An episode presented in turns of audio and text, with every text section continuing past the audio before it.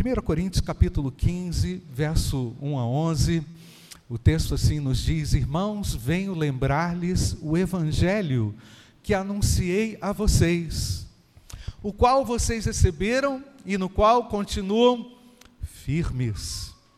Por meio dele, vocês também são salvos, se, olha o se aí, que é uma condicional importante em toda construção, não é? verbal, argumentativa, se retiverem a palavra, assim como tal, a preguei a vocês. A menos que tenham crido em vão.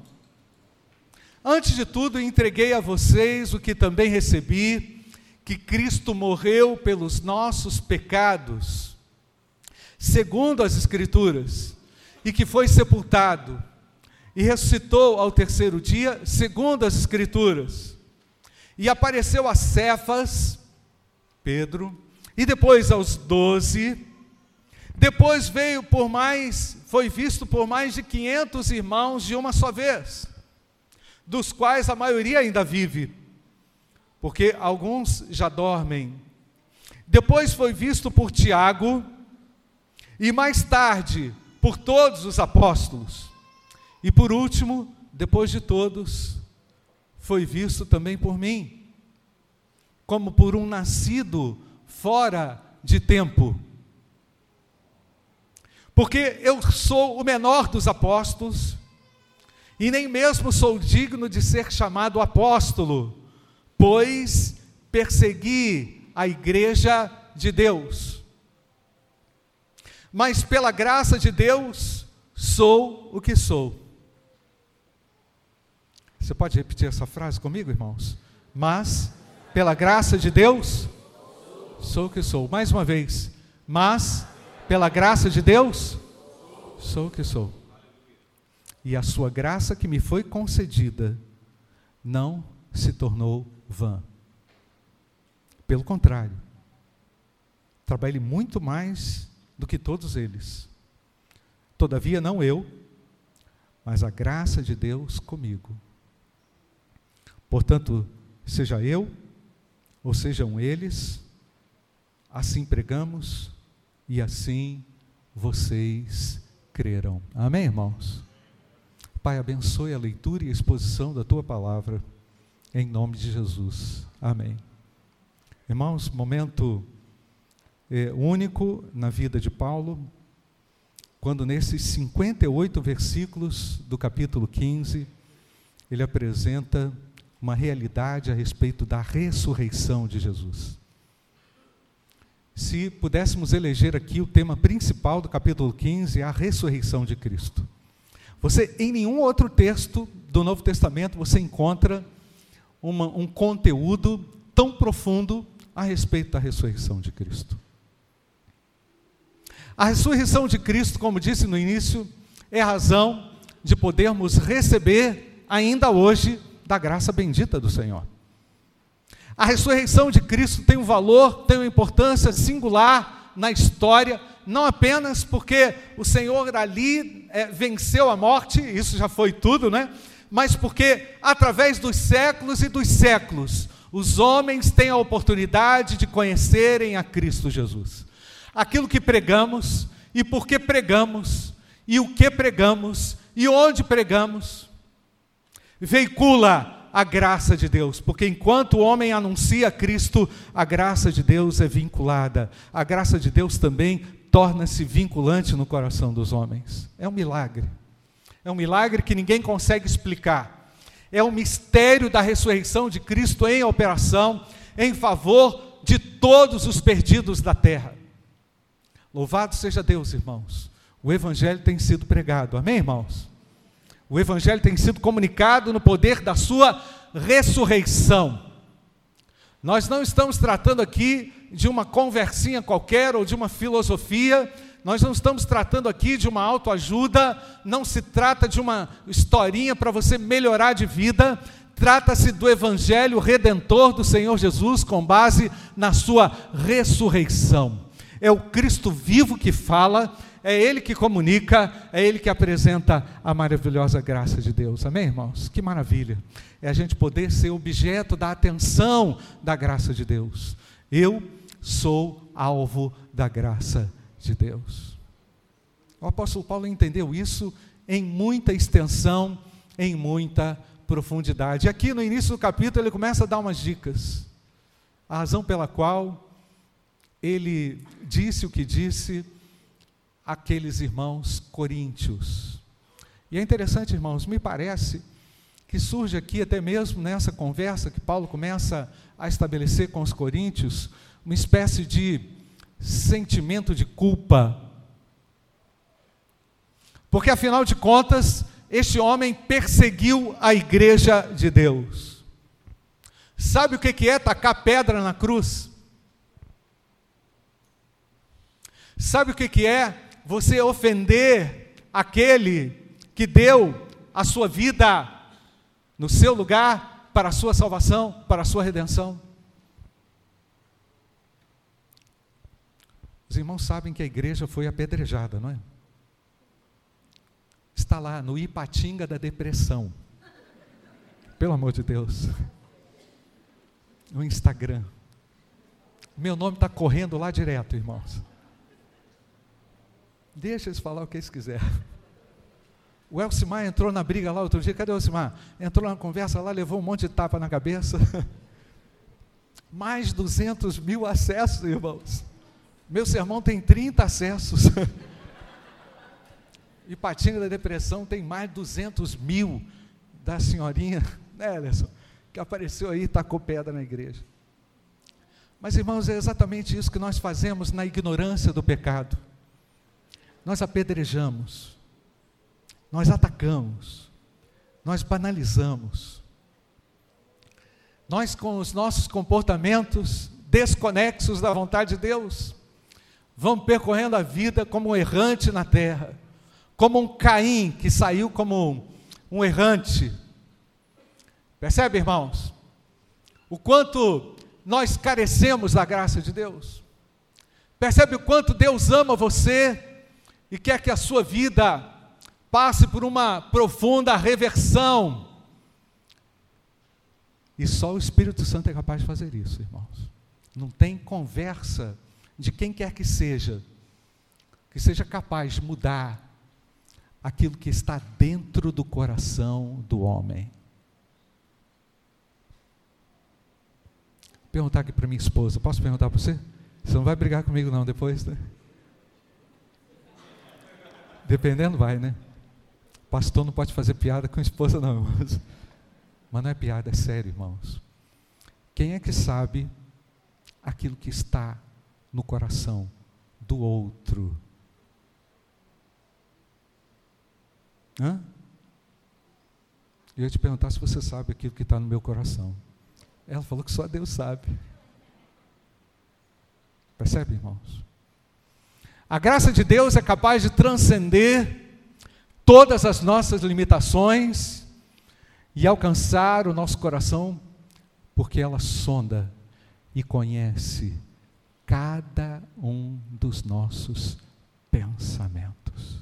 Sabe por que, que isso acontece, irmãos? Porque Cristo ressuscitou.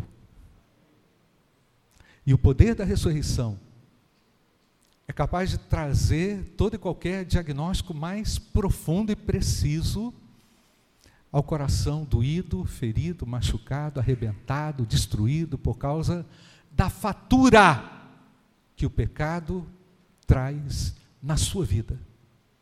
Porque todo mundo está pagando fatura. Sim ou não, irmãos? Talvez não pagando, retiro o que eu falei, mas administrando, porque Cristo pagou o preço. Amém, irmãos? Ele pagou o preço. Então, nesses 58 versos, o apóstolo Paulo dá o mais extenso tratamento da ressurreição em toda a Escritura.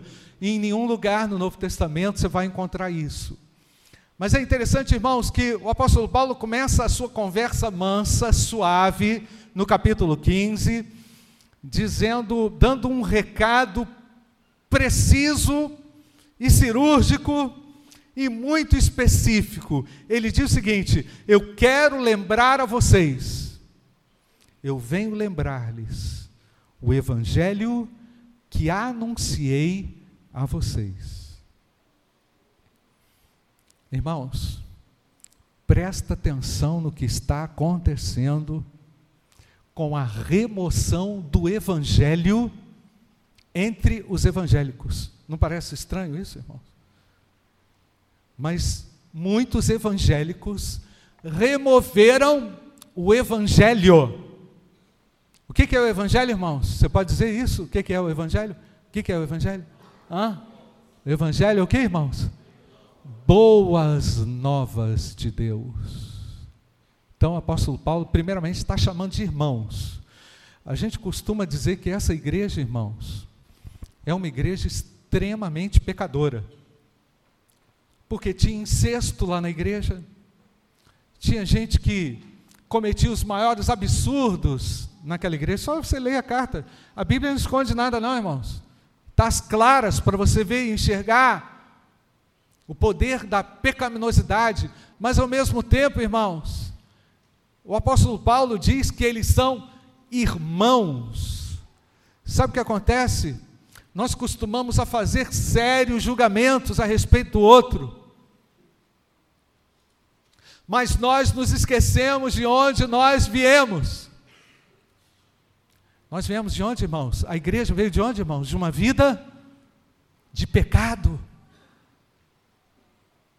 Nós viemos de uma realidade dura, onde nós fazíamos aquilo que dava na cabeça para fazer e achava que não ia ter consequência nenhuma.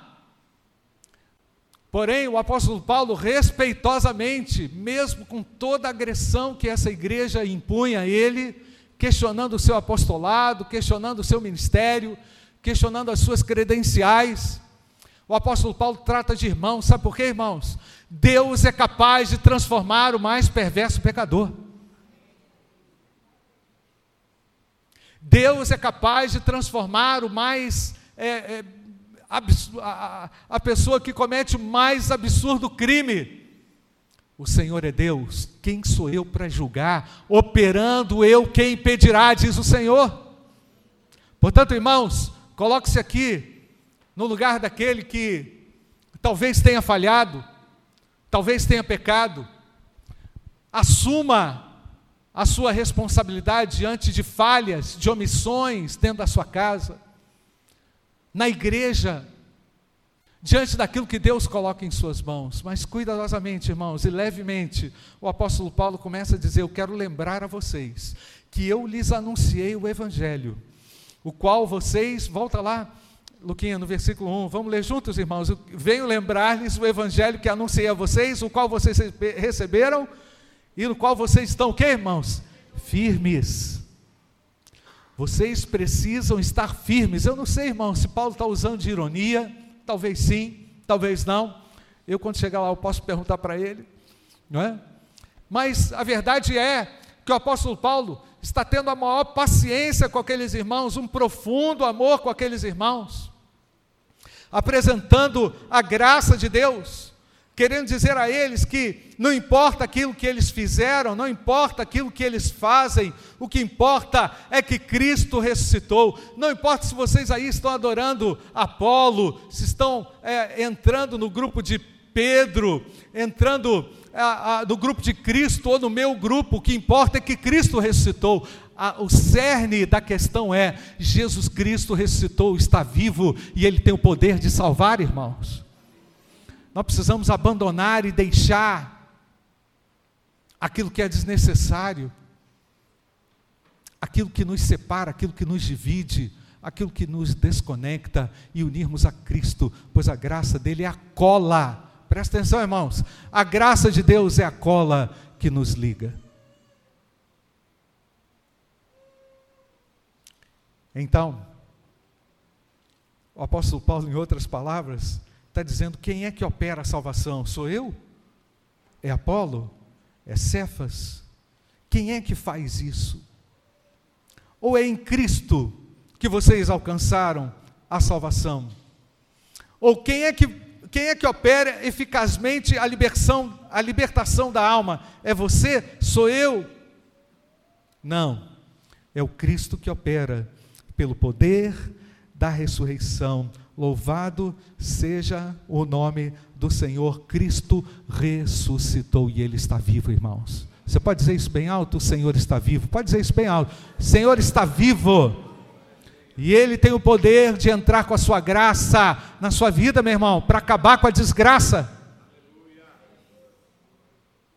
Para acabar com o clima de terror que Satanás tenta fazer na sua vida, acusando você, querendo perverter os seus caminhos. A graça de Deus me libertou e me deu liberdade. Deu liberdade a você? Dá um glória a Deus. Se deu, irmãos. Glória a Deus. E é assim, olha só. Olha só. Na hora que você vai confrontar uma pessoa, você tem o poder de convencer alguém? Quem tem o poder de convencer alguém aqui? Ó? Hã? Irmão, você vai tentar, você não consegue. Você não dobra. Você não dobra dura cerviz de ninguém. Vou repetir: se você não gravar nada desse culto, grava só isso. Você não dobra a dura cerviz de ninguém. Mas o Deus que sonda todas as coisas é capaz de, pelo poder da ressurreição do Senhor Jesus, mediada pela Sua maravilhosa graça, de arrebentar e de fazer aquilo que Deus quer. Sabe o que acontece? A gente tinha que depender muito mais da graça de Deus do que a gente depende. Tá? Faz sentido, irmãos? Devíamos. A gente ia descansar mais, a gente ia ter mais rendimento, a gente ia ter mais resultado, e a gente glorificaria ainda mais a Deus. Porque se não é a graça dele que opera, não existe transformação. Tenta conversar com alguém teimoso. Quem conhece alguém teimoso aqui? Talvez você seja o teimoso.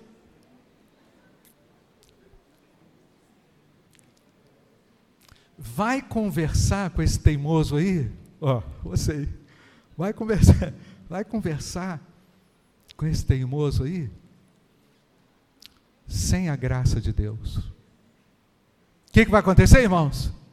Ih, vai dar problema. Vai ou não vai? Ih. Por isso que o apóstolo Paulo fala. Mas pela graça de Deus, eu sou o que sou. Percebeu, irmãos? Pela, vamos repetir, irmãos? Pela graça de Deus, eu sou o que sou. Então não vem querer me tacar pedra em mim, não. Porque é a graça de Deus que é o escudo, tá? É a carapaça que nos protege no nosso dia a dia. Eu dependo ou não dependo da graça, irmãos? Eu dependo. Eu preciso da graça de Deus. E é uma graça revelada e manifesta pelo poder da ressurreição do Senhor. Ele está vivo, aleluia. Você pode aplaudir ao Senhor Jesus que está aqui, vivo.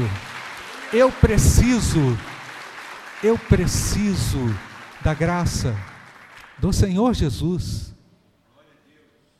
Senão eu vou entrar nesse negócio, eu vou perder, entendeu, irmãos? Eu vou levar tinta, você vai levar pedrada. Entendeu? Você vai sair todo arrebentado. Vai para a obra missionária, né, Cléo? A nossa missionária Cléo aí. Vai para a obra missionária sem a graça de Deus. Né, Marcelino? Vai para a Amazônia sem a graça de Deus, né, Walter? Vai vai lá amanhã no seu trabalho entrar com o poder da sua influência, da sua caneta, da sua inteligência, do seu diploma, da sua expertise, por melhor que ela seja, por mais que você saiba e possa, eu sou o que sou pela graça de Deus. Todavia, não eu, mas a graça de Deus que está, como irmão? Está onde? Está comigo. Está comigo. O John MacArthur, irmãos, a respeito desse, desse texto, ele diz o seguinte: sem a ressurreição, o cristianismo seria apenas um pensamento positivo. E olha o que acontece. Os evangélicos, sem o evangelho, acaba virando isso aí. Somente o pensamento positivo. A minha vida sem o evangelho, o que, que é o evangelho mesmo, irmão? São as boas novas.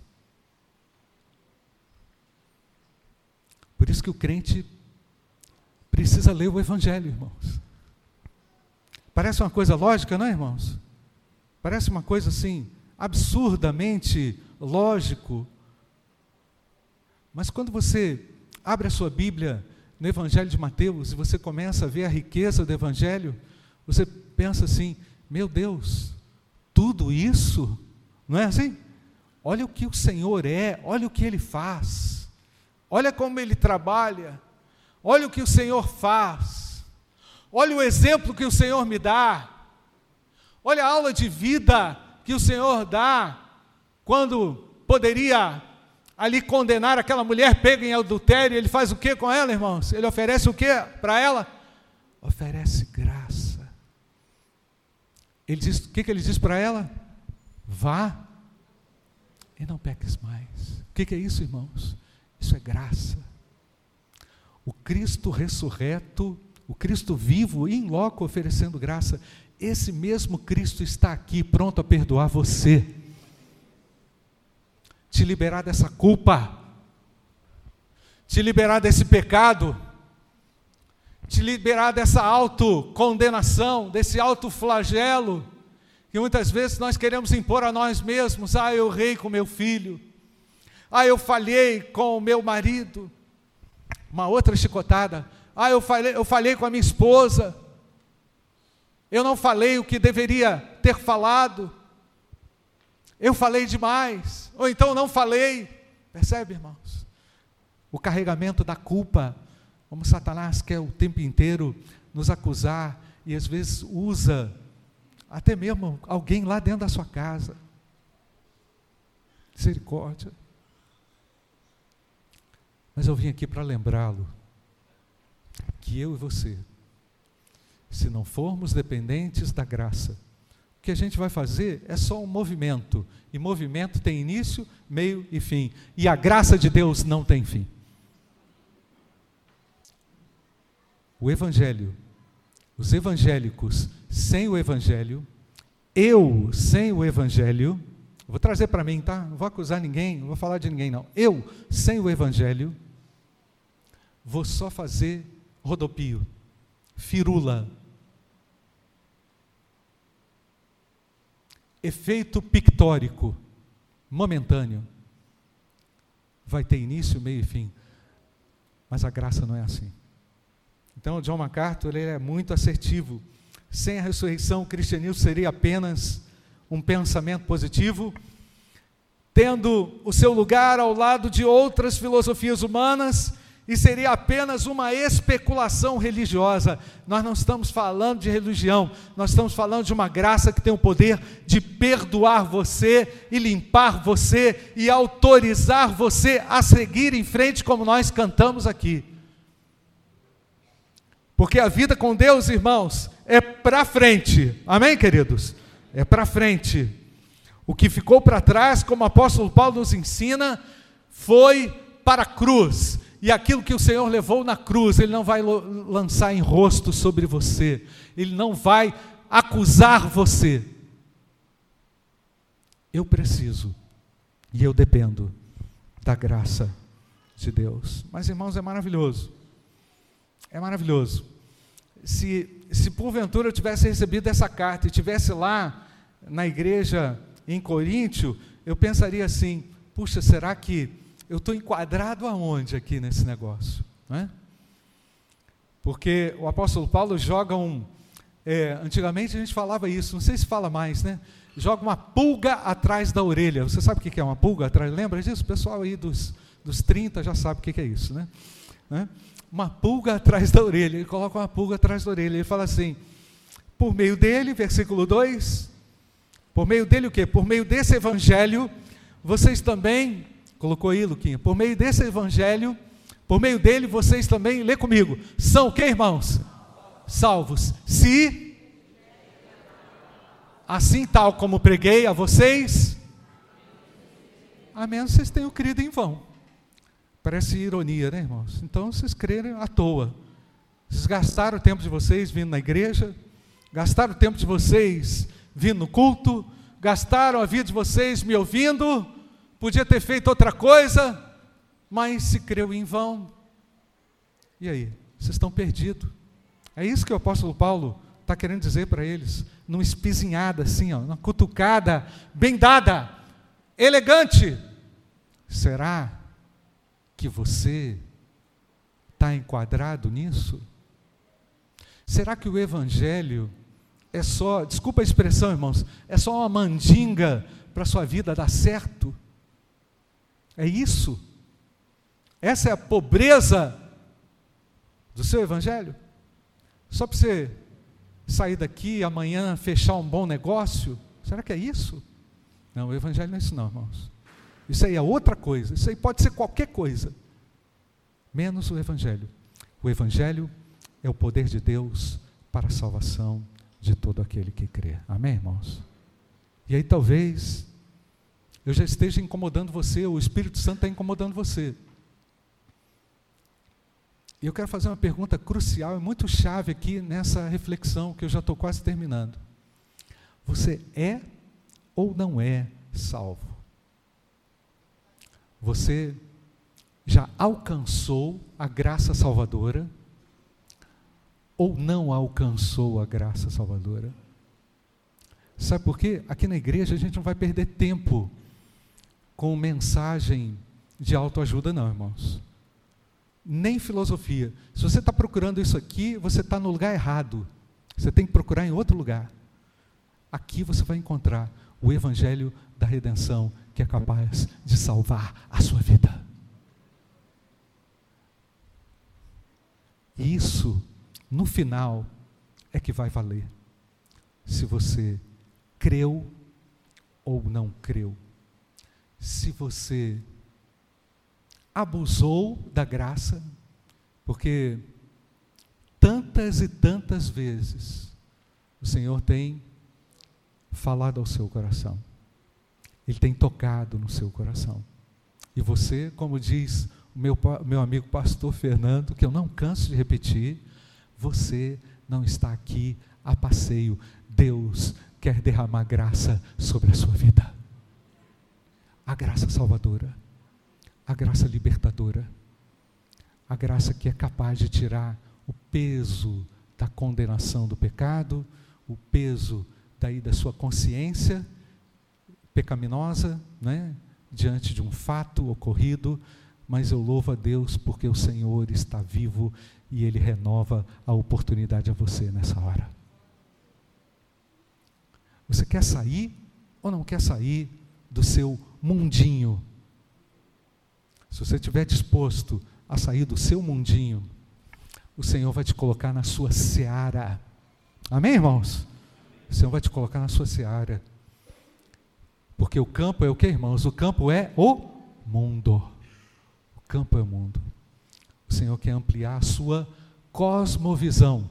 O Evangelho, ele amplia, amplia a nossa visão de mundo, é ou não é, irmãos? A gente acaba saindo daquela limitação tão cruel do nosso egoísmo, tão absurdo da nossa vidinha de qualquer jeito. Mas a graça de Deus ainda opera. Louvado seja o nome do Senhor, irmãos. Eu estou quase concluindo, mas eu quero fazer um destaque aqui, irmãos, porque quando toca nesse assunto, ressurreição, isso me, é, me faz pensar muitas coisas, mas uma coisa que eu quero destacar aqui, vou pedir o Luquinha para colocar aí, Mateus 27, Mateus 27, de 50 a 54. Mateus 27, de 50, de 50 a 54. Olha, olha o que, que aconteceu naquele momento da morte de Jesus na cruz. Nós vamos ler juntos, você vai me ajudar. Vamos lá. E Jesus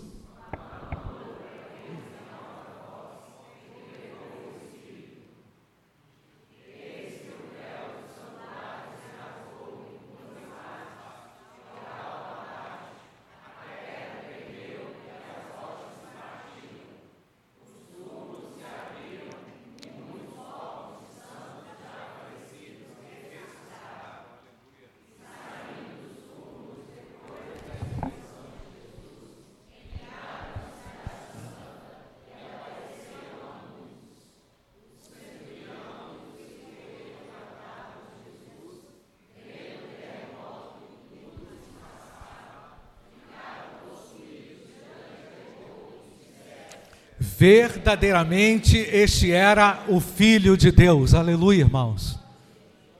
Jesus tinha acabado de expirar.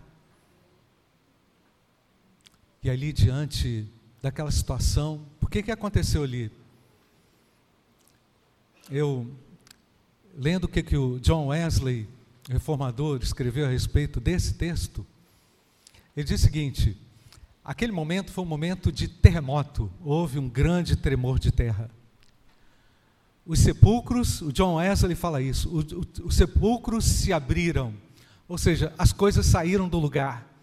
Como era um sábado, né? provavelmente no sábado, aquilo não poderia ter sido colocado no lugar, porque os corpos não poderiam ser tocados, os judeus não tocavam nos corpos seria declarado impuro alguém que tocasse num corpo morto. Então o que, que aconteceu, irmãos? Aconteceu a ressurreição de algumas pessoas naquele momento. O John Wesley diz que provavelmente era Simeão, Zacarias. Ele especula, talvez o João Batista, que já teria sido morto, Alguns ressuscitaram, e nos diz o texto, irmãos, que eles entraram na Jerusalém Santa. O texto diz isso. E entraram na Cidade Santa e apareceram a muitos. Aí eu pensei assim, muitos quem? O John Wesley, ele, no seu comentário, ele diz que provavelmente tenha sido aqueles que já o conheciam e que já estavam lá no céu. Isso é um mistério, irmãos, a gente não tem como saber. Mas a verdade é que os túmulos se abriram e os corpos ressuscitaram. Alguns corpos ressuscitaram. Eu quero dizer a você, o nosso Cristo ressuscitou. Ele demonstrou o seu poder na sua ressurreição ressuscitando, demonstrou poder sobre a vida e sobre a morte, ressuscitando mortos na hora da sua morte. É isso que está escrito, irmãos. Você crê na Bíblia, sim ou não, irmãos? Está escrito. Corpos foram ressuscitados, demonstrando o poder que Jesus tem sobre a vida e sobre a morte.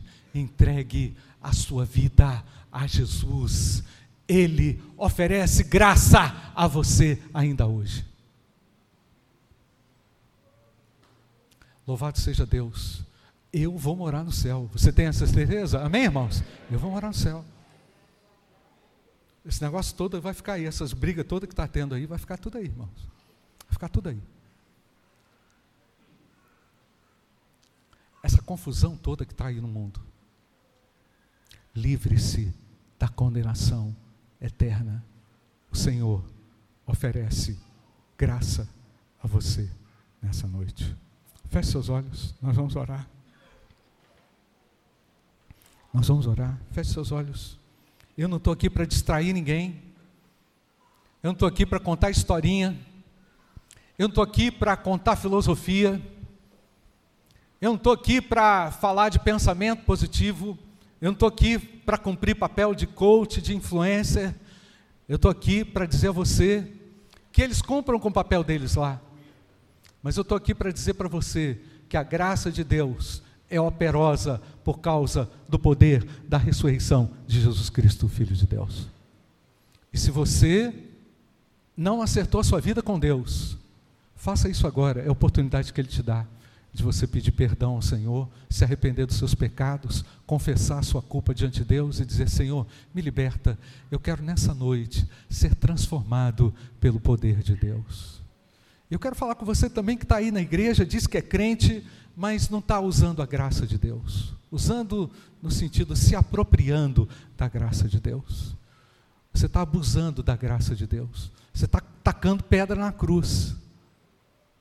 Você está afrontando o sacrifício de Jesus.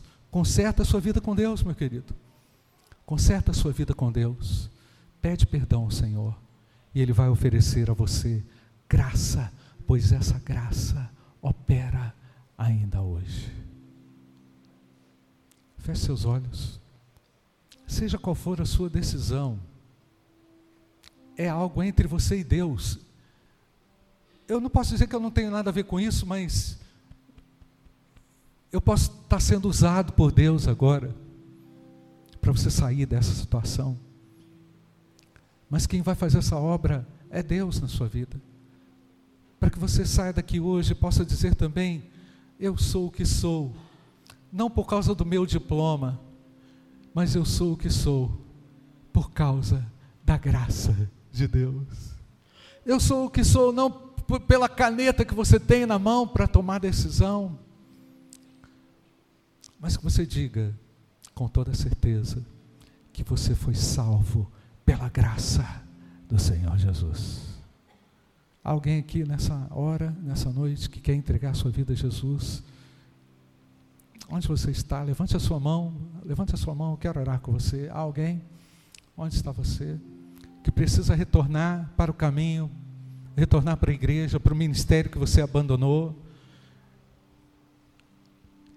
sair do seu mundinho e dizer: Senhor, que a tua graça venha me, me ampliar a minha visão. Eu preciso da tua graça.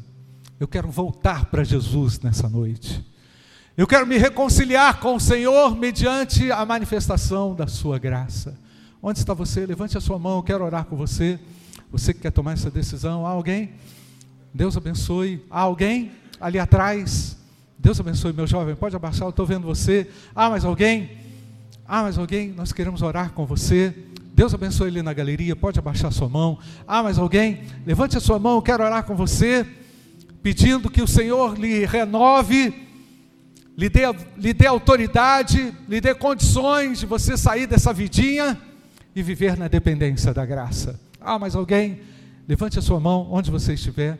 Deus abençoe você, meu querido. Estou vendo você ali na galeria. Ah, mas alguém, nós vamos orar. Pai bendito, obrigado porque a tua graça se manifestou a nós mediante o poder da tua ressurreição. Eu quero te pedir por estes que se manifestam nessa noite, entendendo o recado de Deus. Peço, Pai, que o Espírito Santo continue a persuadir, falar, ministrar com poder e autoridade. Obrigado, Senhor, porque a graça de Deus não é vã. Nós não, é, nós não queremos é, ficar privados dela, nós pedimos que o Senhor entre com a sua graça na nossa história. Renova o nosso coração, renova a nossa visão, retira todo comodismo, tudo aquilo que não é teu. Faça com que a tua graça seja realmente viva na nossa vida, Pai. Ó oh, Deus, nós precisamos dela nós carecemos dela. Te agradecemos pela ressurreição do Senhor Jesus e te agradecemos porque o Senhor nos visita nessa hora. Nós te agradecemos, Pai, e oramos assim em nome de Jesus. Amém. Amém. Amém. Fica de pé, nós vamos cantar essa canção. Fica de pé, nós vamos cantar essa canção. Mas se você, porventura, nessa canção, ouve o que eu estou falando aqui, Se você nessa canção quiser vir aqui à frente para consagrar a sua vida, dedicar a sua vida, seja por que razão for, sai do seu lugar enquanto a gente canta essa canção. Nós queremos finalizar aqui com uma grande oração pedindo ao Senhor que abençoe a sua caminhada, que traga autoridade sobre a sua vida. Santo Deus, santo, santo, santo é o teu nome, Pai. Te adoramos na beleza da tua grandeza, do teu domínio, do teu poder Tu és o Cristo vivo, ressuscitado, que derrama da tua graça sobre nós, Pai. Obrigado, Deus. Nós não temos nenhum mérito nisto. Isto acontece pelo teu amor por nós, Pai. Portanto, Deus, muito obrigado pelo poder da ressurreição do Senhor Jesus. Obrigado porque nas tuas mãos está o poder de vida e de morte, Senhor. E obrigado porque fomos ressuscitados com Cristo. E obrigado, Deus, porque a vida em nós, e essa vida é o teu próprio Filho em nós, Pai. Obrigado pela tua graça operante nessa noite. Obrigado por esses irmãos que consagram as suas vidas ao Senhor. Há aqui questões mais diversas, mas a tua graça é suficientemente capaz de administrar, de solucionar, de abrir caminhos, de fechar portas, de a criar uma ideia nova, Pai. Portanto, abençoa, Pai. Abençoa esses que estão aqui nesta hora e que se decidem, entregam totalmente ao Senhor. Que eles saiam daqui dizendo: pela graça sou o que sou, pela graça de Deus sou o que sou, e que a tua graça, Pai, continue a imprimir uma, uma identidade em nós, Pai, uma identidade com base na ressurreição do Filho de Deus Jesus Cristo, Senhor. Nós oramos assim, em nome de Jesus. Amém, amém e amém. Ora, o amor de Deus, o Pai, a graça infinita do nosso Senhor e Salvador Jesus Cristo e as consolações do Espírito Santo de Deus repouse sobre todos nós, hoje e para todos sempre.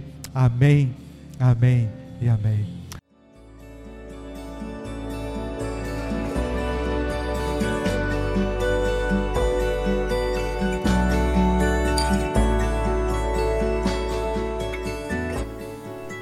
A Igreja Batista do Bom Retiro tem plena convicção de que a palavra de Deus é poder para salvar e transformar vidas. Nosso desejo é que essa mensagem tenha alcançado seu coração. Para saber mais sobre quem somos e em quem acreditamos, acesse ibbrpatinga.com.br.